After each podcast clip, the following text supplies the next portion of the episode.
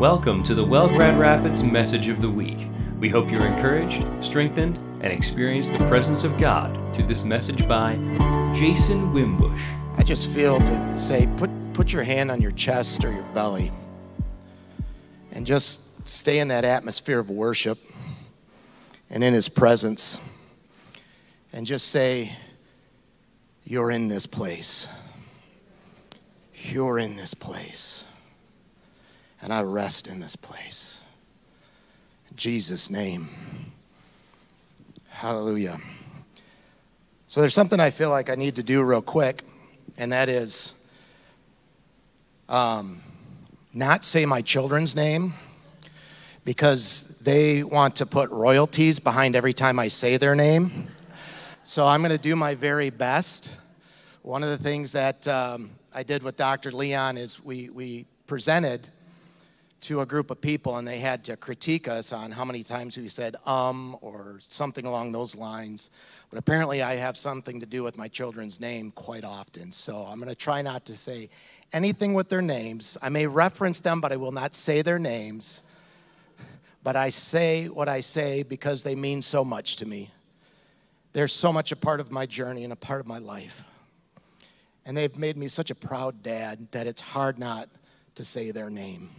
So I won't. uh, amen. Is it good to be in the house of God? Amen. I feel like we did something different with the lights because I can see people this time. And I like that. Some people don't like people looking at them. It's not that I like people looking at me, but I like to see people. And I believe God wants us to see people. He wants you to be seen, and He sees you today. And I want you to know that He sees you so much that He will never, ever, ever, not for a minute, as one of those songs said, not for a moment, let you go. And that is His presence. Even though you may not know it, even though you may not feel it, that is His presence and it's right there for you. You may not be at that place where you're ready for it. You may even be at that place where you don't want it. But that doesn't mean that He doesn't leave you. We were joking the other night at art group, and those that are in the art group will remember this. We were kind of thinking about Jesus in a very strange way. We were thinking of him like a horror movie. When you're in a horror movie, the person's running like crazy, right? And they trip and they fall. And here comes the killer behind them, and they just walk up and they're just right there. They're always just right there. They always seem to catch up, even though the other person is running for their lives. But Jesus is the exact same way. We can run from him as much as we want, and you turn around and, oh, there's Jesus. And it's not so terrifying, it's a little shocking because what he wants us to realize is, I'm still right here when you're ready. If this is the time that you've tripped and you've fallen, I'm right there to pick you up. I'm right there to pick you up. And is that not so good to know that He is right there? So I want to talk today more on the presence of God. It means so much to me. It breaks my heart. It's so good. It takes all the religiousness out of it. It takes all the do's and don'ts. And it's like he's saying, Who cares? You're in my presence. When we're in his presence, the things of life fade away. It doesn't mean they go away, but there's a moment that we stop and we recognize his presence is here for me right now. And what I feel God is wanting us to understand is we need that more. There's two songs I've been listening to this week by Kim Walker Smith. Don't be in a hurry and make room. And I feel like that's something God wants to do in our lives and to recognize am I always in a hurry? Then we need to make room. We need to come to that place and we need to stop and say, Holy Spirit, I desire your presence. I make room for you right here and right now. And even as we said a moment ago, you are here in this place. And so, what is it to understand God's presence in another facet? I'm still dwelling on Pastor Matthew's word about his omnipresence. I love that so much. It's like it's, it's hard to understand the fullness of omnipresence. And when I think about that, to know that he's omnipresent, he's right here, right now. But here's the other thing, like I said a moment ago.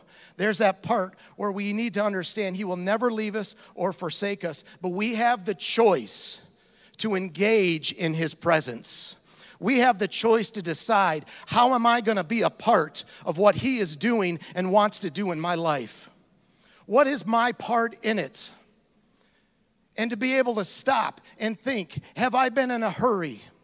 Do I not take time to give him the room that he so deserves? And if so, why is that? What keeps me from going to another level of his presence? What takes me to a place that I've never ever been before that is that life altering place that needs to change? Is it possible I need to make some more room for him? Is it possible that I've been too much in a hurry going from one thing to the next? Even if it's something that's of God, we need to stop and say, God, but you, I want you to be a part of this this. I don't want to preach this word without your anointing because the anointing from yesterday, the oil has gone stale and old, and I need a fresh anointing. I need your presence like I've never needed it before.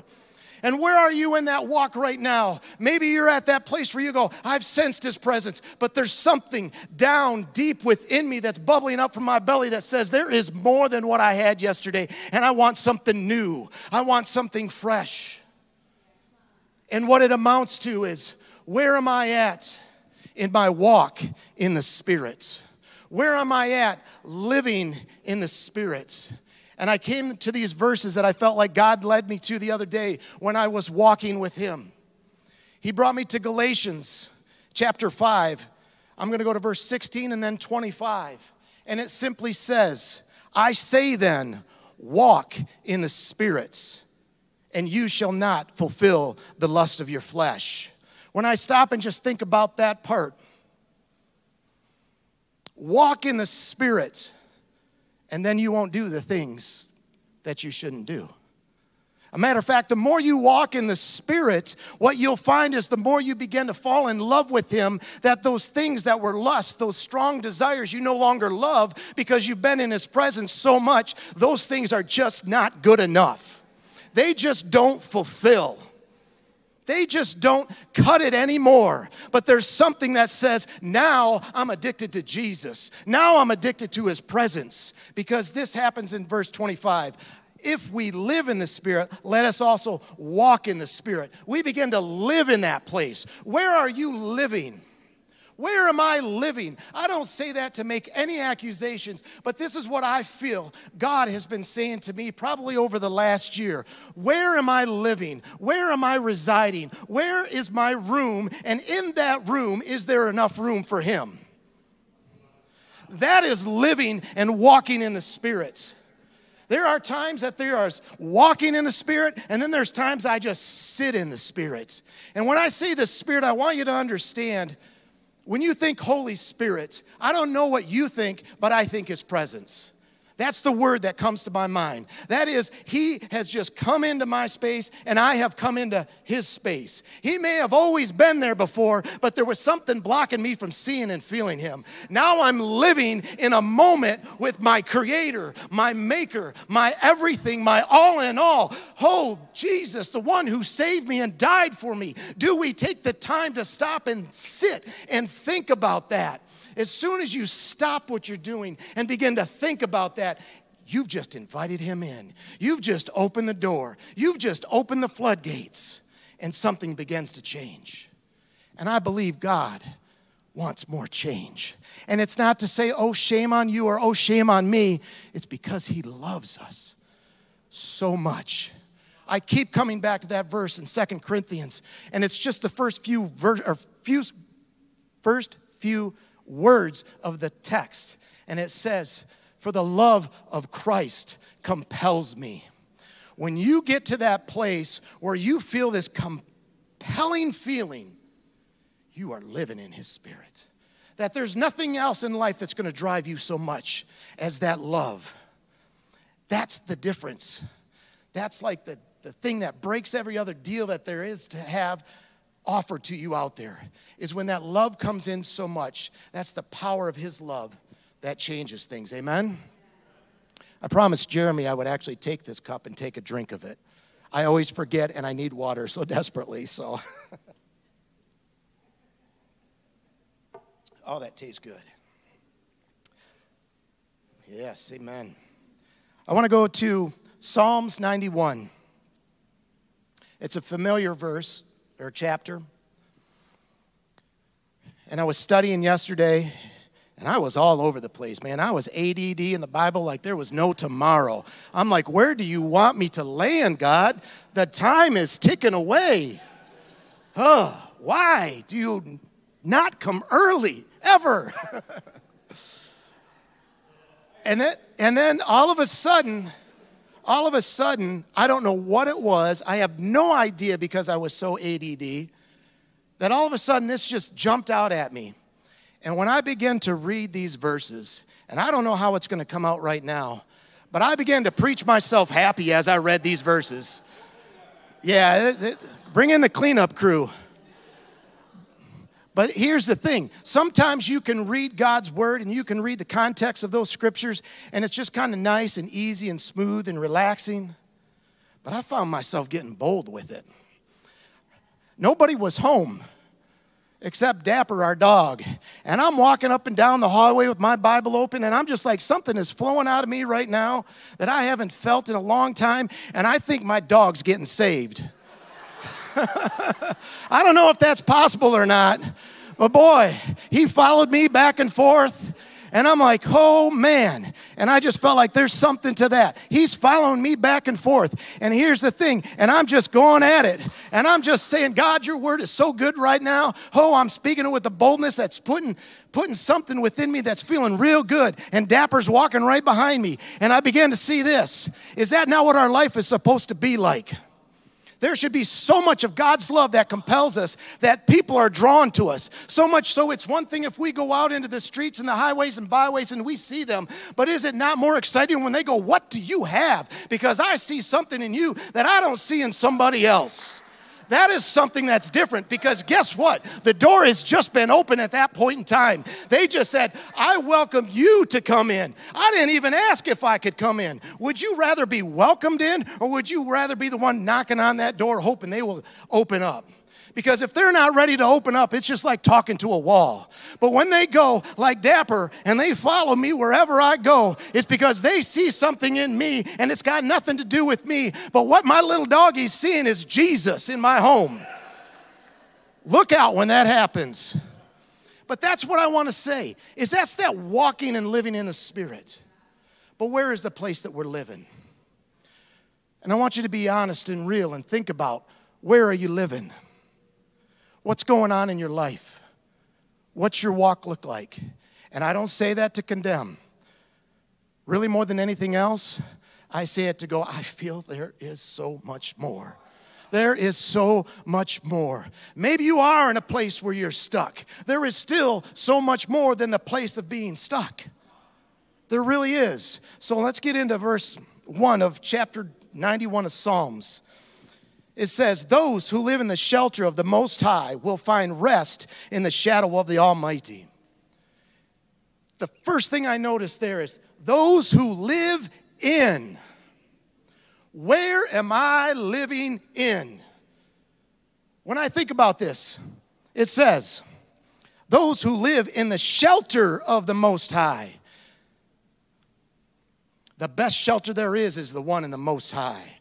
But I can tell you this I have seen some people's shelters and they're in the place that I live. I see it downtown and it's a tarp over top of them in the middle of the night while they're trying to stay warm. I see them under the overpasses. I see them on every corner asking for money and they're finding this place that they call a shelter and that's where they're living. But the reality is, is what type of shelter are you living in? See, I can have a home that I've made and I can be outside and all of a sudden the rains come in and I run for shelter to come back home to be protected from the rain. I can run down into my basement when those sirens go off, when there's a tornado, because the safest place is in the basement, right? But sometimes we just run to something that's shelter that just seems like it's all that we can get to, it's all that we can find. When God says, I want to be your shelter, and I am the shelter that is the most high, that means it is the best shelter that you can ever possibly find. So, where is that place that I'm living? And then it says that you will find rest in the shadow of the Almighty. Is that not the presence of God? Is that not the place where we, where we are to reside? Is that not the place where we should abide, and remain? That's the place of rest when we're under His shelter. That may mean we need to get out from underneath what we think is protection. Because shelter speaks of protection. But what do I think this is protecting me? I have found in my own life that there are things that I live in a manner that is a way of acting like I'm protecting myself by not letting someone else in. And what I have found is that it's just me, myself, and my stinking I. That ain't no fun. It's a whole lot more to enjoy life with someone else. And I've got to get out from underneath that protection that lived in a place of fear because of things that had taken place in my life. I had to say, there is no place in this home for fear. I've got to take this thing off of me and go and remain and rest in my God. Verse 2, it says, Then I declared about the Lord, He alone is my refuge, my place of safety. He is my God, and I trust Him. For he will rescue you from every trap and protect you from deadly diseases. When I look at that verse 2, when I look at that word he alone is my refuge. And when I think of refuge, I also think of refugee. And a refugee is someone that has lost their place in their country. They've come to a place where disaster has struck. They may be under persecution and they got to get out of Dodge and they got to leave everything behind. I had a coworker that lived in Romania and she fled that country with her life and her children and her husband. Has anybody lived that? Exactly. Welcome to America. But the reality is, is we are still a refugee because we have been lost and now we have been found and now we have our refuge in Jesus Christ. He is my place of safety. He is my God in whom I trust. When I run to Him, as someone who has been lost and broken, and even though I'm healed, I need to remember to run to Him as my refuge, as that place where I can say, I trust in Him. But when I do things in my own self, I'm putting trust in me. And guess what's not there at that moment? I no longer have the sense of God's presence. I have no longer this sense of living in the Spirit, but living for me as if I'm better than Him. In that very moment, I have made myself my own idol. And that's not what I'm called to be. And that's not what I'm called to do, and I'm not. Because ultimately, I can protect myself as much as I want. But he says, I will protect you. When I look at these verses, he says, He will rescue you. He will protect you. In verse 4, He will cover you. He will shelter you. It's all about you. It kind of sounds selfish, but it's more about not me talking about me. It's about all the things He has for us. And I think that's one of those things we need to stop and don't be in a hurry and go, What has God done for me. Take a moment and rest in that and see how God is moving in your life. Verse 4 He will cover you. I'm going to stop right there. First and foremost, we must know He has already covered everything that we need to have covered in our lives. Another thing that I keep finding, I've walked with the Lord a long time now, but I am seeing what Jesus did to greater depths, to greater magnitudes, to really understand and have this sense each and every day He already covered me. He already covered me. Whatever you're going through, He's already covered you. Why do I not line up with that? Why do I live in this place that says, I don't know how I'm going to cover these bills? I don't know how I'm going to take care of this. I'm going to take care of that. We're missing at that point in time. I'm living back into my own self versus in his presence that says, Jesus, you've got this and I'm just along for the ride with you. I'm going to partner with you. I'm going to walk with you and see how you're going to do this. I'm going to do whatever you say to do. Jesus was someone that walked with the Spirit more than anyone that I can possibly think of. And he says, I just do what my Father tells me to do. He didn't have to figure it out, he didn't have to figure out, what am I going to do? He basically said, My daddy's going to cover this. Children think of parents the same way. Is that a model of what Jesus is? We cover things for our kids. We got this covered. I take you out to lunch. I buy you clothes. I do all these things. They just take it.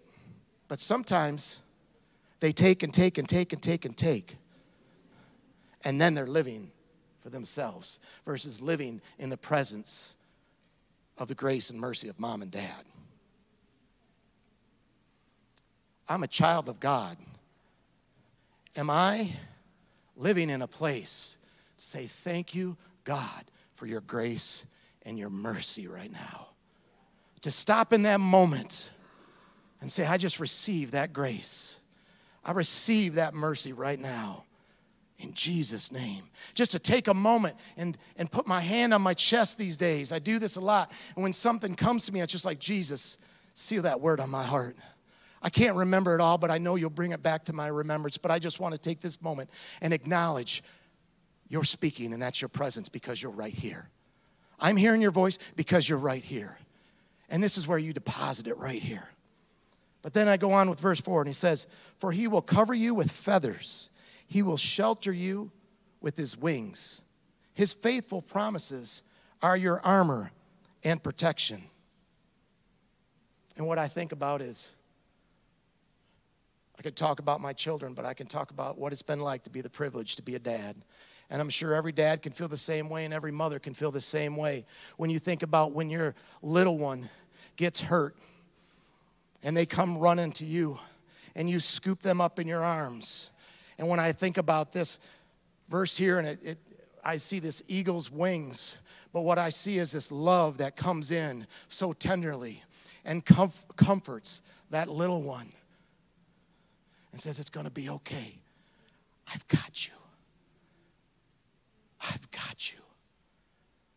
That knee can be just bleeding like a stuck pig, but daddy's right there. And he's going, I've got you. And what do you do? This is a hint. Make sure you buy a red washcloth and you put it on that knee. And they don't know that it's bleeding anymore. And you go, Daddy's got this. Mommy's got this. And they begin to calm down and it begins to fade away. Is that not how faithful He is? It says He is faithful to His promises, and that it's our armor and our protection. When dad comes in and scoops you up, or mom comes in and gives you the most loving, nurturing hug to say, I love you and it's gonna be okay, do you not feel like there's armor wrapped around you? Like it doesn't matter what is going on around me, but I am protected by the love of my mom, by the love of my dad, or the love of Jesus. Do we live thinking about him and his armor of protection as love and safety? We can think about it as this awesome armor to make us strong. But do we look at it as a sense that it protects me in such a way there is nothing this world can throw at me that's going to hurt me because the armor of God is the love of God. It's His protection that keeps me in the place where I belong. It says, Do not be afraid of the terror of the night, in verse 5, nor the arrows that fly in the day. Do not dread the diseases that stalk in darkness, nor the de- disasters that strike at midday. I think about some of the words that are being used there. The word terror. Anybody ever been scared? Who hasn't? Come on now. Come on now. Man, did you ever get in trouble with your parents and you knew when they were coming home you were going to get it? Man, that was every day of my life. it's like, oh man, I remember one night riding my bike on my paper route, acting like I was collecting for the press. I wasn't collecting anything, man. I was driving around scared to death to go home because I knew what was coming. And that was terror to me. That other word that really stands out to me is disaster.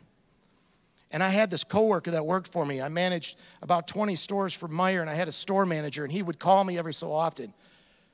It's a disaster in here. The back room is terrible. There's no chips on the shelf. It's a disaster. I had two people call in. It's a disaster. The next day, an email. Oh, it's a disaster here. Oh, oh, it's a disaster. And finally, I realized this dude says this all the time. So I picked up the phone and I said, Listen, do you know what a disaster is? Do you know what a disaster is? Are you in another third world country in war under fire by bullets? Are you like they were in Bible times where they didn't have guns, they just took clubs and beat each other over the head? You want to talk about disaster? You got nothing, man. What's the matter with you? Quit calling it a disaster. This is a grocery store. The world is not going to come to an end if there's not your potato chip on the shelf. They probably still got a half a bag at home, but it's crumbs, and they don't want to pick up the individual ones and eat it. This is not a disaster. You are not going to get fired because two people left. Because your back room is a mess and Meijer management is getting on your case, what are they going to do? Kick you out? No, because then they would have to stock the shelf. This is not a disaster. I say all these things because here's what happens in our lives. We live in a place of terror. We live in a place of disaster, and we get stuck there and we begin to say that. What are you saying in your life that makes it so much worse than what it really is? And then sometimes we have to step back and go, is this really that bad? It is not really that bad. But what we are not really doing more than anything else, because even if you were in a real disaster, or even if you were in a country where there were terrorists that were willing to take your life for what they felt was a good cause, that may be real terror, and there may be real disasters. But where are you living in that moment? Jesus wants us to know his presence is so real that in the midst of the worst scenario that you can imagine, you can invite his presence in. You can invite his presence in. And then to understand what he wants you to know more than anything else, I want you to live right here in my glory with my Holy Spirit, who is what? The Comforter. Amen? Now, Verse 7 says, and I'm going to brace you right now. We're going to go to verse 7. When we go to verse 8, we're going to go to the Jason Wimbush translation just for a hot minute. Okay, I'm just giving you a heads up. So, verse 7 Though a thousand fall at your side, and though 10,000 are dying around you, this evil will not touch you. Just open your eyes and shut your mouth. Because then it says this and see how the wicked are punished. See, what we do is oftentimes we close our eyes and we got things that we think we need to say when really we're just saying the wrong things. What we should be saying is, what does God's word say? See, when you look at Psalm 91 and you start to read it like you believe it, you don't get all soft and cuddly with it. You start arising and you start getting bold with it. You start declaring it. You start prophesying it over your life to say, This word is for me. If no one else takes it, I'll take it because I'm going to believe it and I'm going to invite His presence to come into this situation. Again, it says in verse 9, if you make the Lord your refuge and you make the Most High your shelter, no evil will conquer you, no plague will come near your home. Verse 11, for he will order his angels to protect you wherever you go. You ever stop and really think about that? And if so, how often do you stop and think about that? I think about this. If, if I'm walking in the Spirit, if I'm walking in His presence, or if I'm walking and I'm not, what does that look like? So, this is what I'm imagining. If I'm just kind of walking like this, I got my hand in my pocket, my head's down, I'm kind of slouched, That doesn't look like living in the Spirit, does it? And maybe at this point in time right now, I got that self talk that is not inviting to the Holy Spirit. Because it's about me, myself, and I. Oh, woe is me. But then when I look at this verse and I begin to say, For he will order angels to protect me wherever I go. And I begin to dwell on that. No matter where I go, I'm going into something scary. But God, you're sending your angels. And my posture begins to change. God, you sent them to protect me. You said you will send them with me wherever I go. That all of a sudden, when I begin to read Psalm 91, I can lift up my head high with confidence because I know His presence is with me. It's that omnipresence that's there. And not only is it there, I know it's there because now I'm speaking it, I'm living it, I'm lining up with it, and I'm believing in it because I know that God wants to do something with my life. So if I walk like this, it's going to attract something different than when I walk, oh, woe is me. Because when we walk with our head held up high and we got something good to say versus something down to say, how was your day? Well, all right, stop right there. Open your eyes and shut your mouth and let's get into God's word and let's get back to what God said. Because if you really believe what God says, then you'll start saying it yourself. You don't just read it and try to just, oh, I just read my scripture today. No, you got to read it with some umph. You hear what I'm saying? You got to say it like, man, this is everything to me. This is everything to me because it's meant to be everything to you. It says in verse 12. They will hold you up, speaking of these angels, they will hold you up with their hands so you won't ever hurt your foot on a stone. At first, I'm like, really? Come on, it's just a stone. But he's so into the details of your life. A little stone. He will lift you over it because he cares so much about you and set you on the other side. Man, does he care for us. You will trample upon lions and cobras. You will crush fierce lions and serpents under your feet. Whew. I like the idea of crushing serpents. I don't like snakes. My problem is if I crushed them, I would get freaked out because they still slither. It's just not right. Pitchfork, yeah, but I, would have to like, I don't want to look at it. And then it says in verse 14, the Lord says, I will rescue those who love me. I will protect those who trust in my name. When they call on me, I will answer. Last night I heard at the prophetic, you guys were listening for a song. While I was home preparing, I heard a song and I didn't know what you guys were talking about. And it's a song by Stevie Wonder that says, I just called to say I love you. And I mean it from the bottom of my heart. That's as much as I'm going to sing for you. That was a step of faith right there. There was a point in time where that was a ringtone. I don't know whether it was on Jennifer's phone or my phone.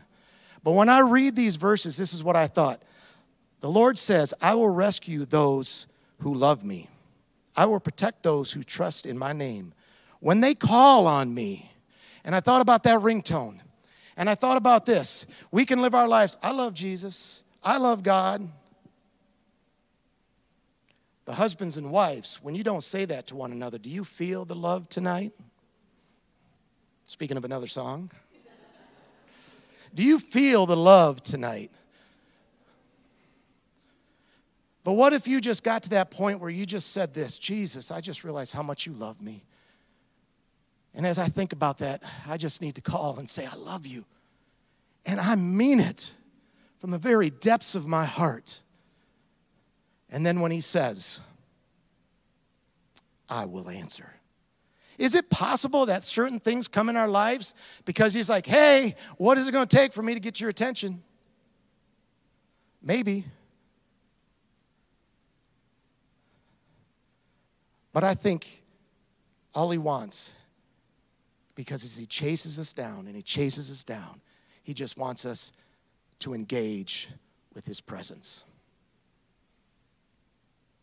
I want to go quickly over to James, or John, excuse me, 15 as I close. These are familiar verses. John 15, 1 through about 9. And it says, I am the true grapevine, and my Father is the gardener. He cuts off every branch of mine that doesn't produce fruit, and he prunes the branches that do not bear fruit so that they will produce even more. You have already been pruned and purified by the message I have given you. Remain in me, and I will remain in you, or abide in me, and I will abide in you. For a branch cannot produce fruit if it's severed from the vine. And unless the fruitful, excuse me, and you cannot be fruitful unless you remain in me. Yes, I am the vine and you are the branches. Those who remain in me and I in them will produce fruit. Now, when you stop and look at that, his presence is always there. He's given us the opportunity to understand I'm in you, He's in you, am I in Him? That's when His presence comes in. But then when it says, For apart from me, you can do nothing. Any, anyone who does not remain in me will be thrown away like a useless branch that withers. See, sometimes we're walking in life in a way that we are not walking in His presence. We are not living in His presence. We are living like an old, dried up, withered branch. And we're getting no life. But Jesus is here today to say, I want to give you life and life more abundantly. I believe as I read the last portions here, it says, But if you remain in me and I, and my word remains in you, you may ask for anything you want, and it will be granted. Do you want to ask him for anything and he'll give it to you? I always thought about what if I asked for something that I shouldn't? See, I think the reality is is the more you remain in his presence and he remains in yours, the more all you will want is what he wants. And he will give it to you and He will give it to you. So, as I close here, I just want to encourage you. Where are you living? How are you walking? Because the last part here says, let me back up here, verse 7 again. But if you remain in me and my word remains in you, you may ask for anything you want and it will be granted. When you produce much fruit, you are my true disciples and this brings great glory to my Father. I have loved you even as the Father has loved me. Remain in my love. See, when you stay so in love with His presence and being in His presence, it will change you in such a way that you will produce fruit, which is nothing more than to say you will reproduce after what's going on in your life in someone else's life. We are called, as Dr. Leon would say, to be reproducers. And the easiest way to really do that, in my opinion, is to fall so in love with his presence that the reality is is that people become drawn to you. I'm always amazed about the ark and what was drawn to the ark. I believe we are the ark that people are supposed to be drawn to because his presence is so real in our lives. Amen. Amen. Thanks for listening. We hope you were impacted by this message. For more information about the Well Grand Rapids, please visit our website at www.thewellgr.com.